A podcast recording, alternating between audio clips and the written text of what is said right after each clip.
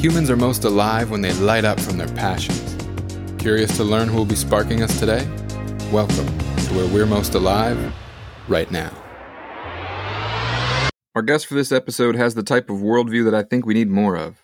In a climate where terms like politics and patriotism are rife with emotion and controversy, discussing them with someone like Lou Feynman is such a breath of fresh air. His passion on these topics has the same magnitude as others, but it's laced with an empathetic curiosity that steers it in a productive direction.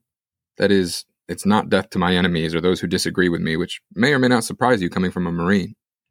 Actually, in hindsight, our conversation about Lou and his passions feels like a microcosm of how he approaches things. We spent some time exploring the facts and stories of his history to understand how we got here, then had some open dialogue around different ideas in the present rooted in history and values. Then ask some questions about where things might be headed based on all that. And finally, how all of those, past, present, and future, tie into each other and into the human experience. When I first met him, I was nervous what he'd be like as he was marrying into our family, so I knew I'd be dealing with him for a while. As I'm having him on the show, I'm of course now very appreciative that he's in the family, so hey, I think you should give the new guy a chance too. I really think you'll also enjoy dealing here for a while with Lou Feynman.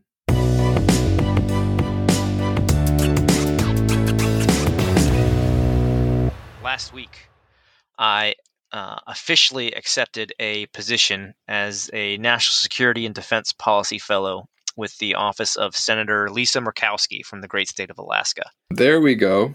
It has not quite hit me yet, uh, the emotions, um, but this is an opportunity like this is something I've been striving for uh, somewhere between my whole life and the last four years. And so, at least for the last four years, to have this opportunity is, uh, I'm just absolutely over the moon. I'm grateful. One of the first people I called uh, when I got the offer was your brother, uh, Josh, because he talks about, um, you know, he's a coach. And he talks about positivity and speaking things into existence. And I don't, I didn't necessarily speak this into existence, but I just went for it and kept going. And I didn't know where it would land. I didn't know if it would be Capitol Hill or some other position in government or in a think tank, you know, writing papers or doing research. I had no idea where this was going to go. But I knew what my passion was and what was interesting to me.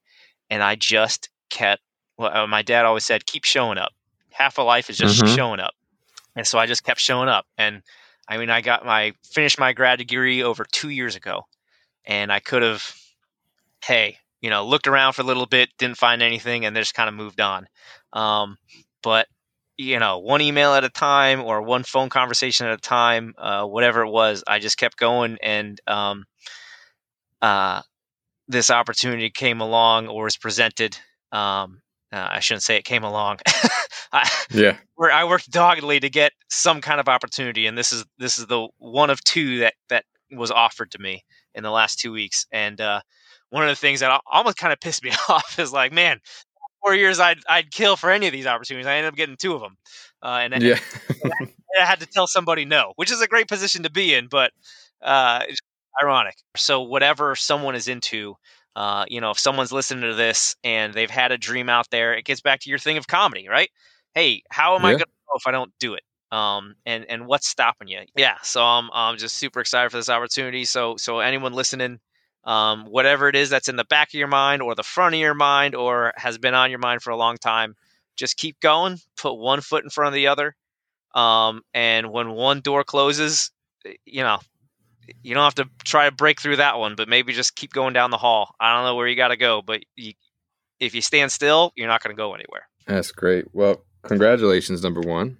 Thank you. Uh, thank you for taking your personal joy here and turning that around and trying to share that out with other people. That's very nice. I'm excited to hear a lot more about that as you go. Curious to see how that plays in and what you'll be working on. You know, I, yeah, I might have to get some uh, get some approval by the uh, the PR people. yeah.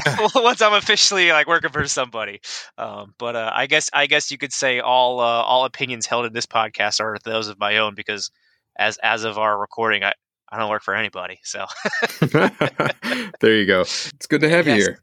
It's great to be here. Uh, I did a little preparation. Hopefully, I didn't over prepare. I don't know. Uh, I've been listening. Oh. To your, I've been listening to your podcast for a while. Uh, fantastic job, by the way, so far. Big Thank fan. you. That's very kind of you to even listen. well, Yeah. I wrote about my passions, which so I wrote down uh, my family, my country, my faith, uh, hiking or uh, nature, right? So that kind of gets out of that. Uh, Yep. Football, um, history, and the human experience in general. The human experience in general. I'm tempted to start there, but I feel like we should we should maybe go through some of the others first. Where do you Sure. want to start? Sure. Um, I believe that you know, as people grow and develop, and your personality kind of comes out, you're, you're a mix of of the uh, gen, your, the genetic makeup of your your mother and father, right? Uh, and as and and kind of the luck that that gives you, and then you're also shaped by your environment, right? So it's a it's a mix of both, Yeah. and the experiences that you get, you know. How is it that the genetic makeup, if you have the personality that you're born with, because you are born with a personality. I got three kids they're all unique. They're all born with their own personality. Um, But how does your personality respond to uh, the events that occur and the uh, nat- the excuse me the nurture, if you will, that's given to you, nature versus nurture, uh, Yep. throughout your life, and and that's kind of what what shapes us.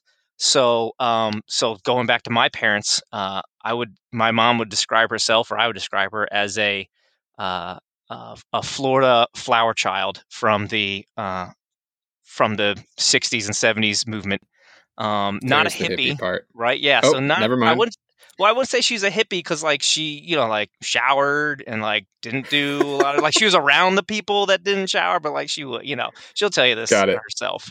Um, Yeah. But uh, but very much into uh, kind of the counterculture, um, but very spiritual uh, in in that sense. Um, the song. So there's a Tom Petty song called "Wildflowers," and Mhm. whenever I hear that song, I think of my mother. Um, that Nice, to me is the, the, the epitome of my mom. My dad is a uh, New England preppy. Um, Mhm. So born and raised in New England, uh, moved to South Florida uh, for law school, never returned uh, permanently. I mean, obviously for vacations, what have you, but Sure, sure. uh, so he's been down in South Florida since the since the uh, mid '70s, uh, and so that has had an effect on him. My dad would describe his uh, his high school experience as the Dead Poet Society.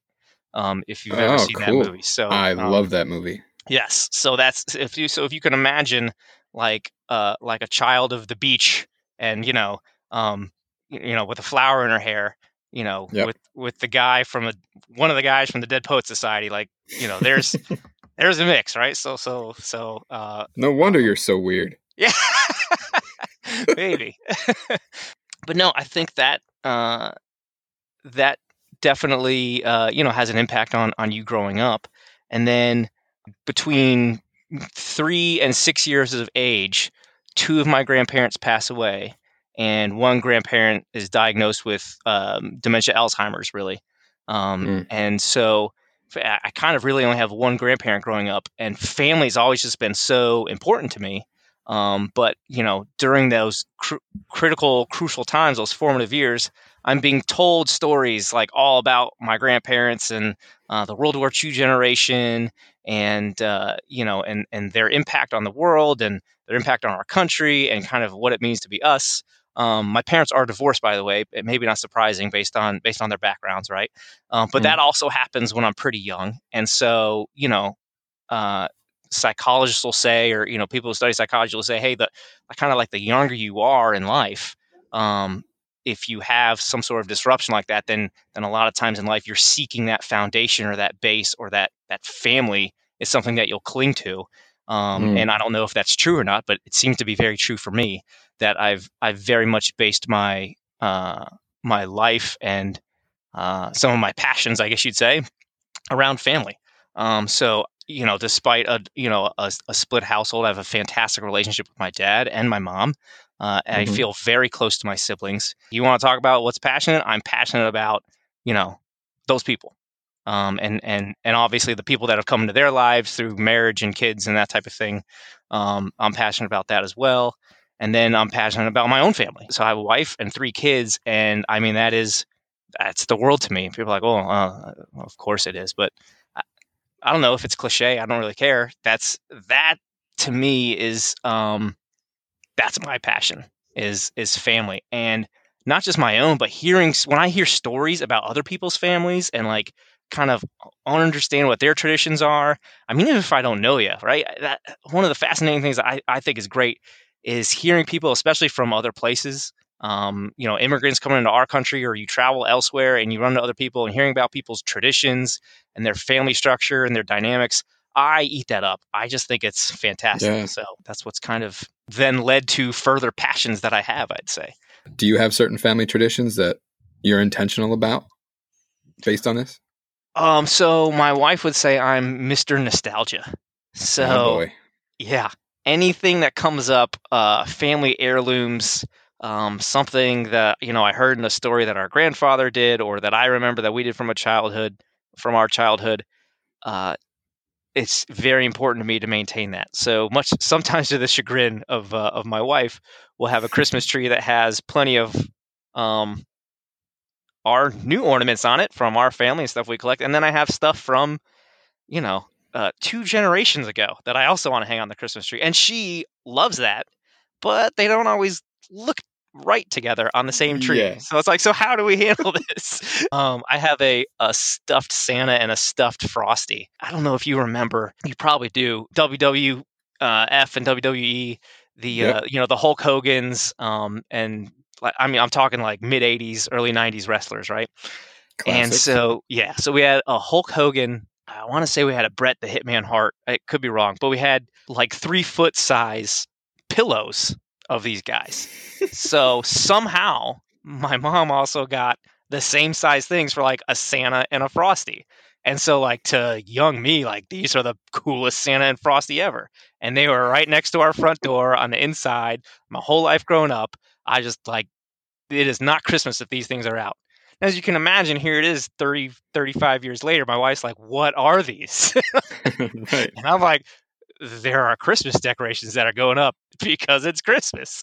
I mean, to me, it's so much. It's so impactful. It it's not Christmas if I don't have these things out. And as insignificant monetary wise as they are, they're so valuable to me because they bring me back to a memory and a house uh, and a family that I had growing up that was so important to me and and so that's my ties. Those are that, that's how things of that nature manifest is probably my nostalgia for them. No that's an awesome example. I i, I mean the holidays that's what they're i think that's what they're for. It's those memories. It's those the things to be nostalgic about. Right. I've, I've got a uh, christmas village full of these little mini iron tokens like skiers and skaters and uh, houses. And through oral tradition, these were in my grandfather's house in northern New York in the Adirondacks. These guys, some of them have got to be 100 years old by now because my grandfather was wow. born in 1917 and right. they're in the house when he's a kid and they're going strong. Um, and That's so, awesome. Uh, so having those up, it's just, I love it uh, that I mean, it gives me goosebumps. That's great. So, all right, this is the family stuff and how it manifests. You, you got a happy holiday home. That's nice. You yeah. said it, it, it's led you to other things, this family passion, and then you mentioned, you know, those. I don't know. Was it seven or eight in the beginning? Country and faith and. Let's so let's talk about country, history, and the human experience, right? Okay. So yeah, so so you had a fantastic interview with a Mrs. Kathy Manley. And the fact that she is or was a uh, middle school librarian or media specialist. Um, so turns out my mother also is a librarian or was a librarian in a pre K through eight school uh, that I attended from kindergarten to eighth grade, and so did my siblings. And so she's in the library. So every day after school, when most kids are going home, I'm surrounded by books um, and so, other also being surrounded by books, I'm surrounded by Newsweek and Time and all these other magazines that are available. And you're like Newsweek and Time in a kids' library. We had other kids' magazines. They had National Geographics; those were interesting. Mm-hmm. We had highlights and Life and this other stuff. I yep. went for Newsweek and Time. That's just what was interesting to me. Um, yep. Also, I, and this is reflectively thinking about it around the early 90s, it's the 50 year anniversary of a lot of famous World War II events and battles. So I have three grandparents who actually served during World War II, both hmm. grandfathers, mm. and then my, my grandmother was also in the Navy. Um, wow, and I didn't know so, that. Yeah, yeah. So, so uh, my mother's father and mother met in during World War II. My my grandfather was a dentist, and my grandmother was a Navy nurse. And then my dad's father was a B 17 pilot in Europe uh, during World War II.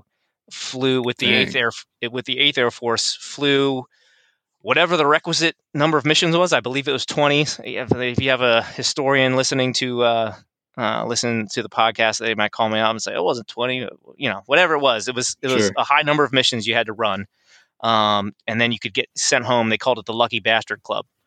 Um, Yeah. And so he was in the Lucky Bastard Club and signed up for an additional 10 missions or something like that. Um, Wow. or, or an additional tour. Uh, did that and, and then came home. So that grandfather um, passes away when I'm pretty young. The other grandfather has Alzheimer's. All these kind of stories are being told in the media at that time. I'm being told a bunch of stories about my grandfathers and about World War II and uh, and the U.S.'s role in World War II. And as a curious kid, I ask why all the time. And Mm. kudos to my parents and most people that I ran into that I asked these questions to. No one ever shied away from my answers, my questions of why. And it's the same thing that I've passed on to my kids. I always, always try to give at least some answer as age appropriate as I can to my kids when they ask why. Um, I also remember I find my memory plays a, a strong role in my passions and, and what I focus on. I specifically remember my dad coming back to the house because he didn't have either cable or the right station or whatever it was to watch the Gulf War uh, in 1991. So yeah, so I'm five years old, um, and I remember watching watching the Persian Gulf War on TV uh, or at least the news coverage of it um, because Dad was home. so Yeah. so my mind is my mind is focused and sharp. So um, the reason I'm telling you all this is to kind of get into you know what drives my life and what what drives me professionally starts at a very young age uh, when it comes to international relations and America's role in the world and how everyday Americans, i.e., my grandfathers and grandmother, or whoever happens to be, can play a part or do play a part in our nation, in crafting our nation's policy and in implementing uh, those policies around the world. So then that gets me asking more questions about history, and uh, I just I soak it all up like a sponge. So in any case, I, I you know I, I I mean in eighth grade I wrote a position paper on the um, the reasons why uh, the U.S. went into the Vietnam War and if that was you know good or not or if not Oh, good it wasn't a it wasn't a value judgment um, it was it was a stance on you know w- was this something that the that America should have done you know and why or why not Where'd you land?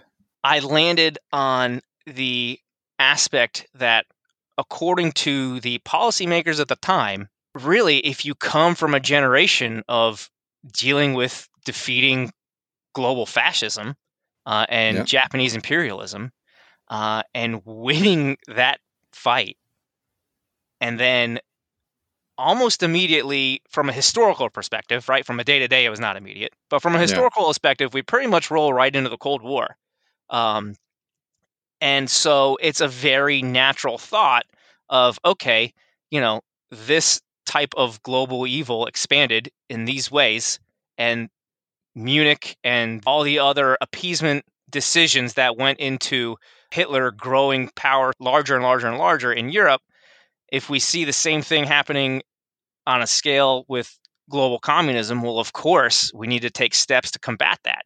And so uh, the view of the domino theory and of Vietnam being a, a linchpin in Southeast Asia, and that if Vietnam falls, China's just going to keep, you know, or just communism is just going to keep swooping over it, not understanding that although they are definitely communist, there's no doubt about that, more than communist, they're nationalist.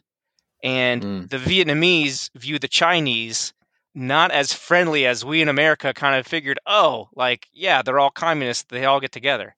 They're all Um, buddies. have- yeah, having traveled to Vietnam myself, and you've had a, a guest who lives in Vietnam um, on, you know, here I could tell you the Vietnamese perspective is, yeah, the Americans were here for eight years, but, you know, that really wasn't that bad. But the French were here for a couple hundred years. That wasn't really that bad. But the Chinese have been here for a thousand.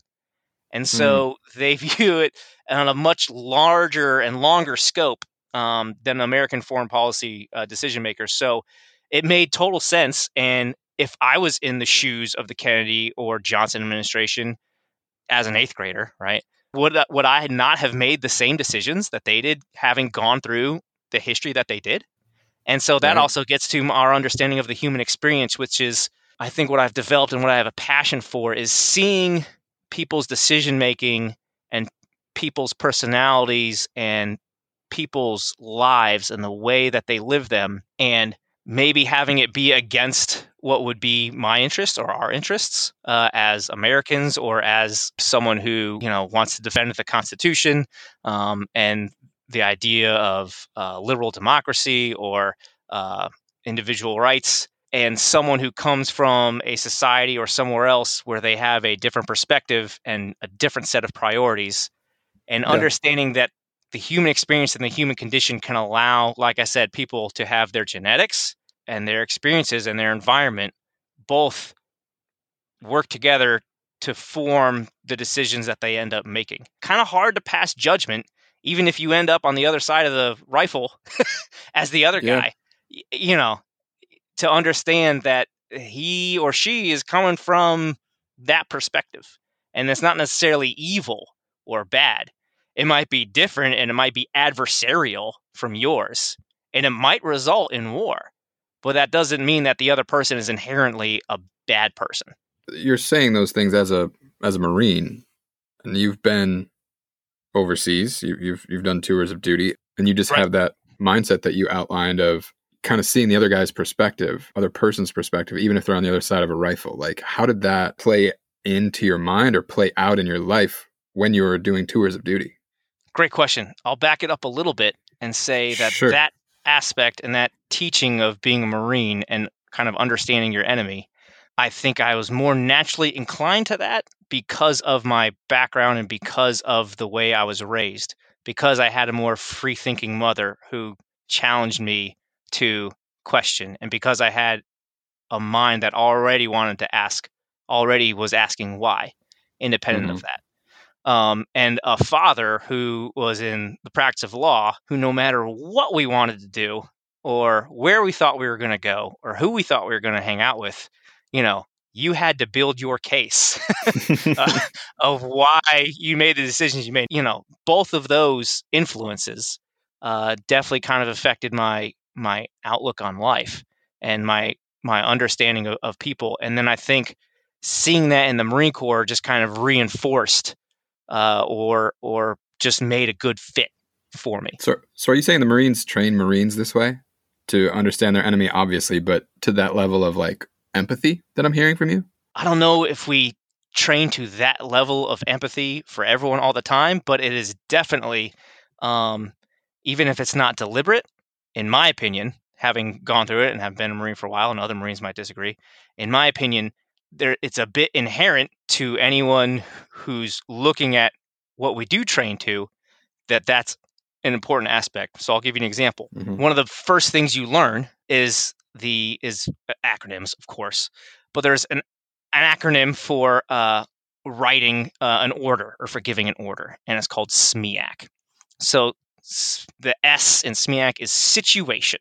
Before you're even getting to the mission, right? Because M is mission, so S is situation. You have to talk about the general situation first. So when you talk about the general situation, you kind of give a you know a brief orientation of what's going on. The f- the first bullet point in there before you even get to like the friendly situation what's going on with your people is enemy, and you Hmm. talk about your enemy's disposition and their forces that they have, the unit that they're covering from, the activities they're doing it, when they were last doing those activities, what we expect them to do, what's most likely for them to do, what's most dangerous for them to do. We go into all of these aspects of the enemy. Then the next thing we analyze when we're, or the next thing we're going to talk about in our mission is friendly. And so even if we're not directly saying, and there are courses uh, that go through and there as you go through uh, different levels uh, in your career as a, a marine goes through different levels of career and i'm sure the other services do something very similar to this um, you'll talk about uh, empathy and uh, what we call red teaming which is flipping the map around and so you have you know your side of the map and so you flip the map around um, and now you're now you're saying, okay, if I'm the adversary, what would I be doing? What are my strengths and weaknesses? How would I be evaluating myself and the enemy? And that helps us make a better plan, right? Yeah. So that's kind of already um, inherent in it, and I think uh, the Marine Corps, you know, in teaching that, does a very good job of of saying, hey, not only is it important for you to know this subliminally before we even think about ourselves, we're thinking about the enemy first. It seems strange to me and very intriguing that the Marine Corps would almost humanize the enemy in some way. Like I, I, strategically, it's obvious why that's advantageous, but it, I would expect that the Marine Corps and our military at large would somehow train us to almost dehumanize the enemy so that it, it wasn't as difficult to kill him.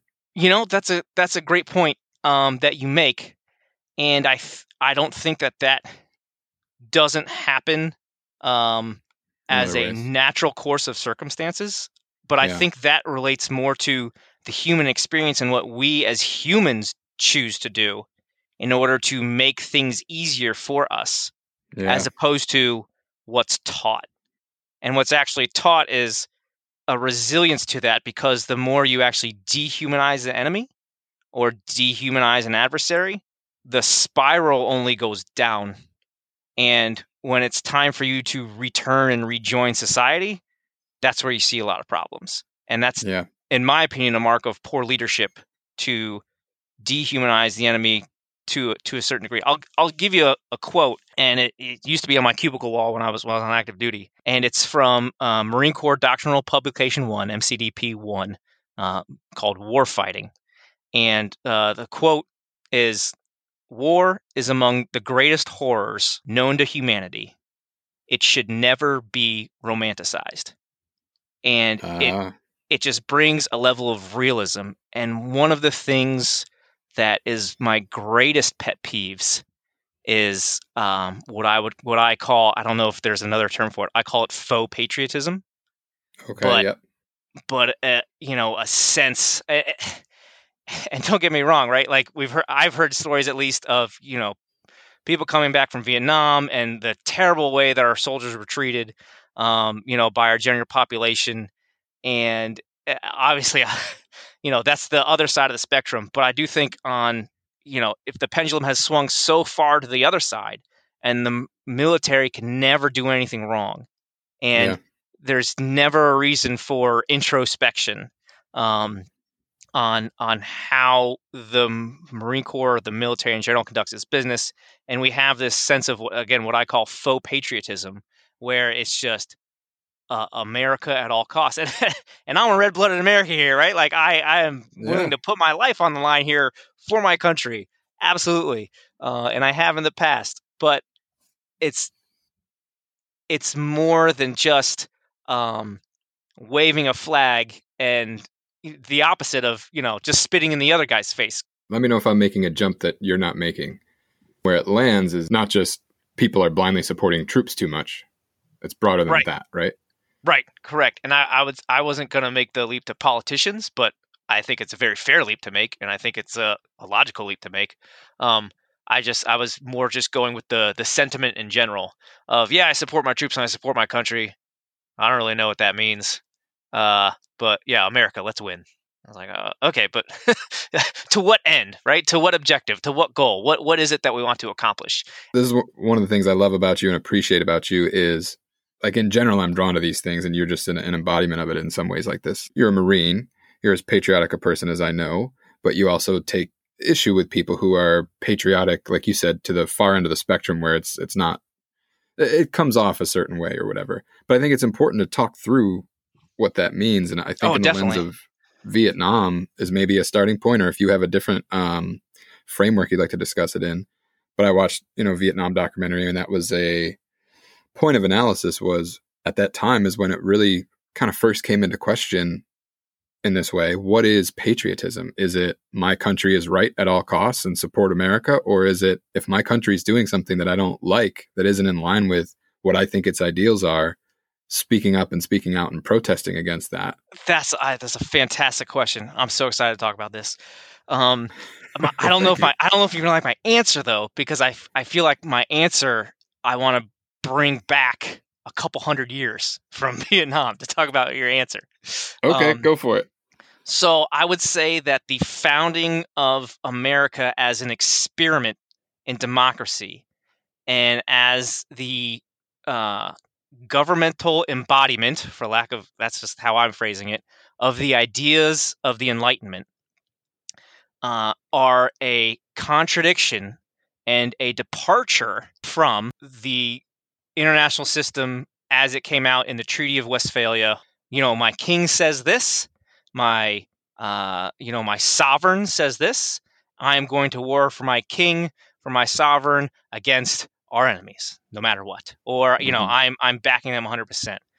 Once the ideas of the Enlightenment take hold and are manifested in a representative government that we now have on this side of the Atlantic, I think, in my opinion, the term of patriotism in this country now has to be different. And so, if you're looking at it from an historical perspective, then yes, patriotism is is just that, right? A a blind loyalty and love for your country. Because what ideals does your country stand for? My country doesn't have to stand for ideals. My my ideals are what the king says or the queen says or whatever it is. But now that I have uh, a nation that's founded on ideas, and those ideas then inspire people to create a government of them, by them, and for them, and that they now think or believe that they have the right to create that government based on the laws provided by nature's God. Well, then of course, the changing of that government or the questioning of the policies of that government has to be patriotic because this government is formed not on a sovereign person. This the the rights of the people do not come from their sovereign. The sovereignty is provided uh, or is allowed to exist because the people have said it should exist. And that is the great difference. And so, in answer to your question, I I would say in this country, patriotism is the questioning of our policies, and then if you agree with them, then then the affirmation of them. However, that being said, you also got to realize at the end, while you can question your ideas or question our policies, the president is still the president. And the sitting members of the House of Representatives and the sitting senators are sitting members of Congress, elected by their states, elected by their districts. And they have been put in those positions by their constituents. So they while they have an obligation to their constituents, I believe we also have an obligation to see to their success. Because at the end of the day, even if I disagree with someone politically, on a foreign relations scale and on an international relations scale, the failure of one party in office doesn't make the other party look better. It just makes America look worse. Mm. And so, while it is patriotic to me to question the policies of uh, of an administration uh, or of our country, uh, and to to ask those questions of why are we doing this, and is this really what we want, so that we can be informed voters uh, and informed me- members of our of uh, of the constituency and of the republic. It doesn't um, it doesn't just stop there. It projects outward. So as as much as you might not like who's sitting in a certain chair or a certain office at a certain point, it's still the American flag. It's still the Constitution that they swore to protect and defend. That's a powerful point, and I like that. Uh, I'm glad you shared that. I, I want to push you for an example of some sort for what's the difference between questioning a policy and then seeing to its success even after you've expressed disagreement? Like, how does that actually look or play out? Let's take, for example, a border wall. This is going to be a hot button issue with probably a lot of your listeners because it's a hot button issue for a lot of the country, right?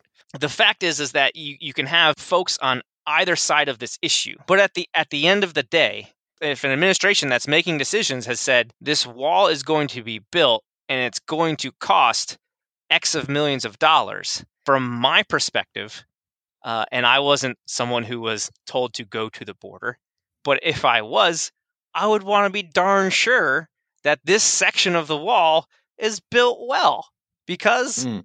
like we're paying for it. You know what I'm saying? so and yep. it is it is it is the um it is the decision of the policymaker to do this. Now, if we decide that this is a terrible policy and the next administration comes in in four years and changes the whole thing, so be it.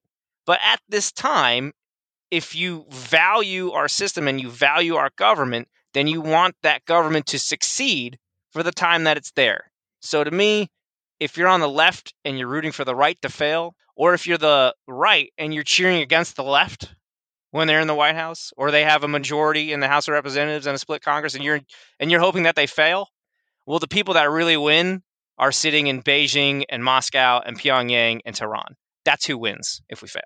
So why is our system so messed up? You like to ask why. Oh, wow. Are we messed up?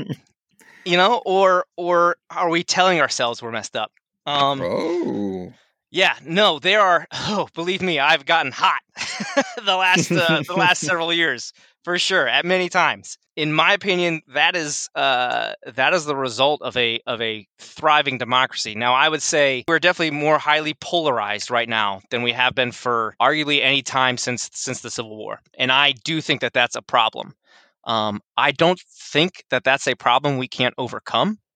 This is uh, there's a great uh, there's a great book um, by an author Walter Russell Mead, and he wrote a book called Special Providence. And the allegory he gives to the American system is basically a large raft that is put together pretty loosely and the logs on the left are not the same as the logs on the right. And sometimes the ballast is a little bit off. And a lot of times you think you're sinking. But because of that, it is so maneuverable that when it comes to rock formations or things that will could take you down, you can kind of bump into the rocks and bounce around them a little bit and keep going down the stream. Uh, and you're less susceptible to groundings. Whereas if you have a ship that is tightly put together, highly organized. The ship's captain is on point. I mean, it runs like a well oiled machine, very well maintained. Um, it is maybe the biggest and the best ship that has ever been made in the world. If you hit an iceberg at the wrong spot, hmm. it's not going to be a good day for you or for anybody else. So the argument that we're not well put together or we're put together in an inefficient way actually allows us to be more maneuverable and to kind of bend with the flow and changing of times uh, as they go. Yeah, because I think what you just described is our underlying structure, which is built on the foundation of the the Constitution, and so yeah, it makes sense that the structure is good. Well, it's an, it's inherently inefficient, and it's it, it makes it inherently hard to get things done and to do things right. And I think we're struggling uh, our government is struggling in an era where the pace of decision making, the pace of economics, the pace of the world has sped up very quickly. I mean, we are in a more than 24 hour news cycle. You have all of the information uh, of the history of the world and everything else in the in the pocket of your pants, if you want it, or the palm of your hands. Um, and, and, and, you, and you pro- and you probably use it to watch porn and cat videos. So what are you doing? like, you know what I'm saying?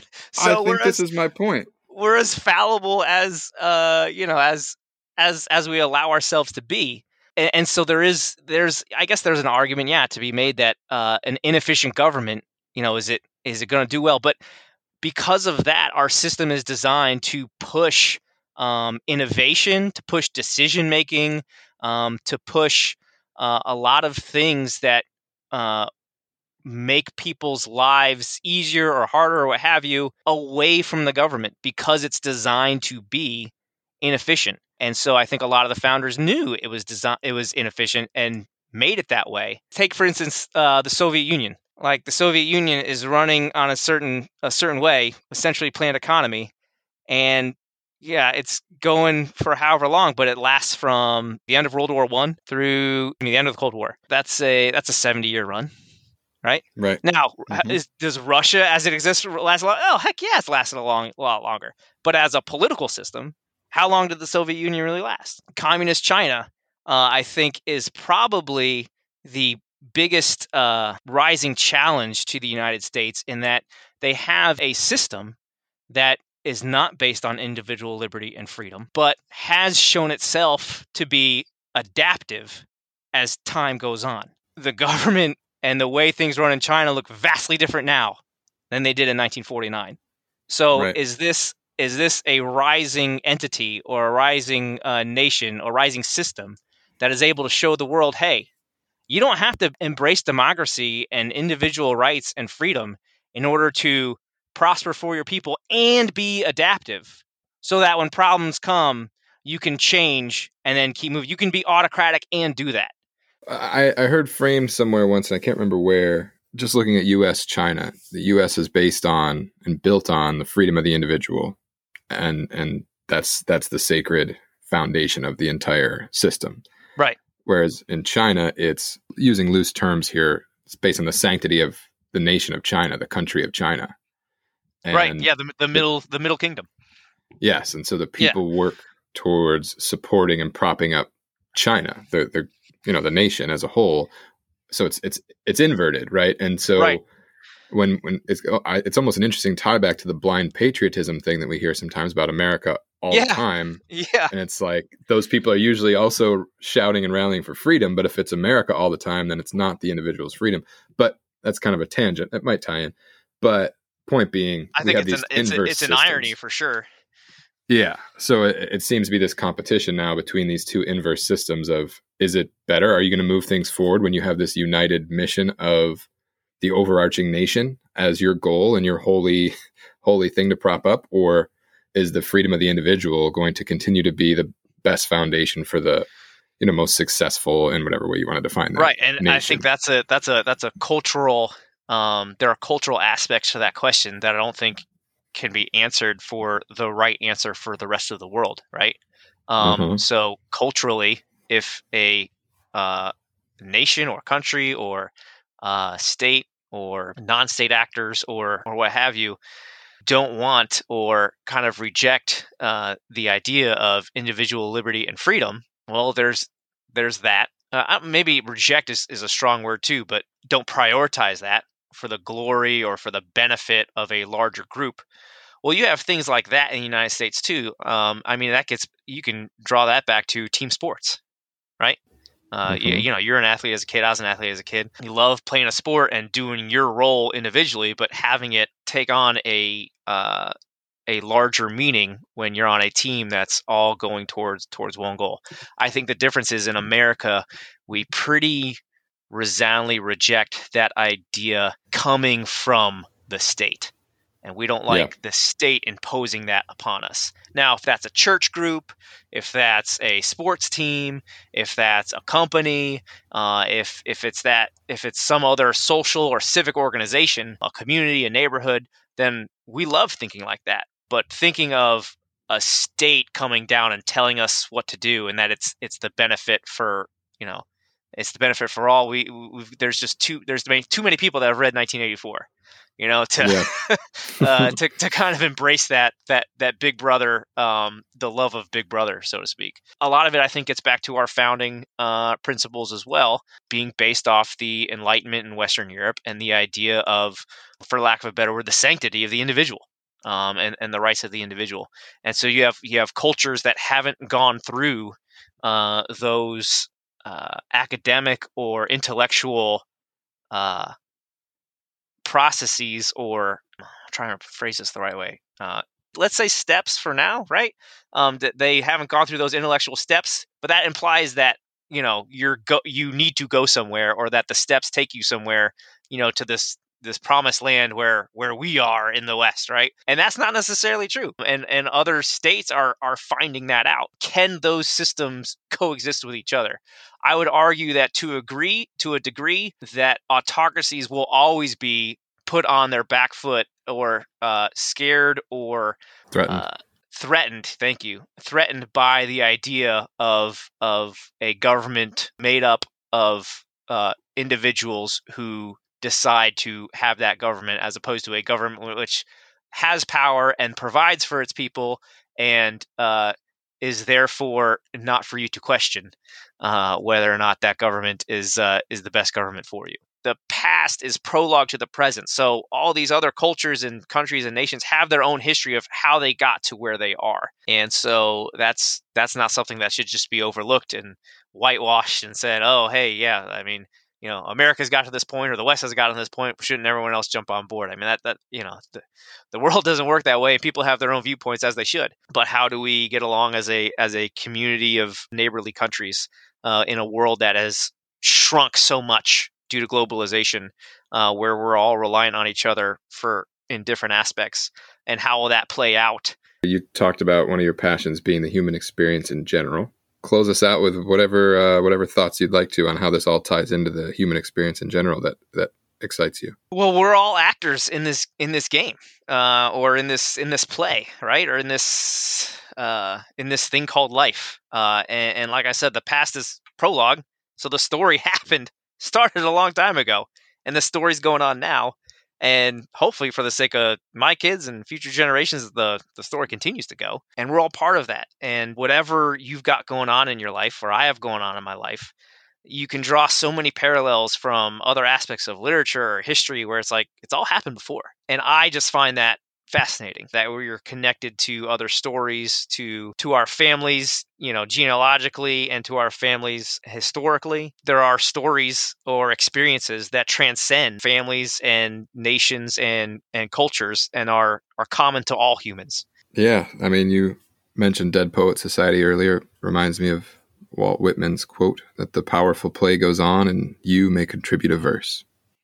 Oh i love that I'll also do yeah. a, uh, a Ralph Waldo Emerson one. I'll, let me look it up real quick for you. What is success?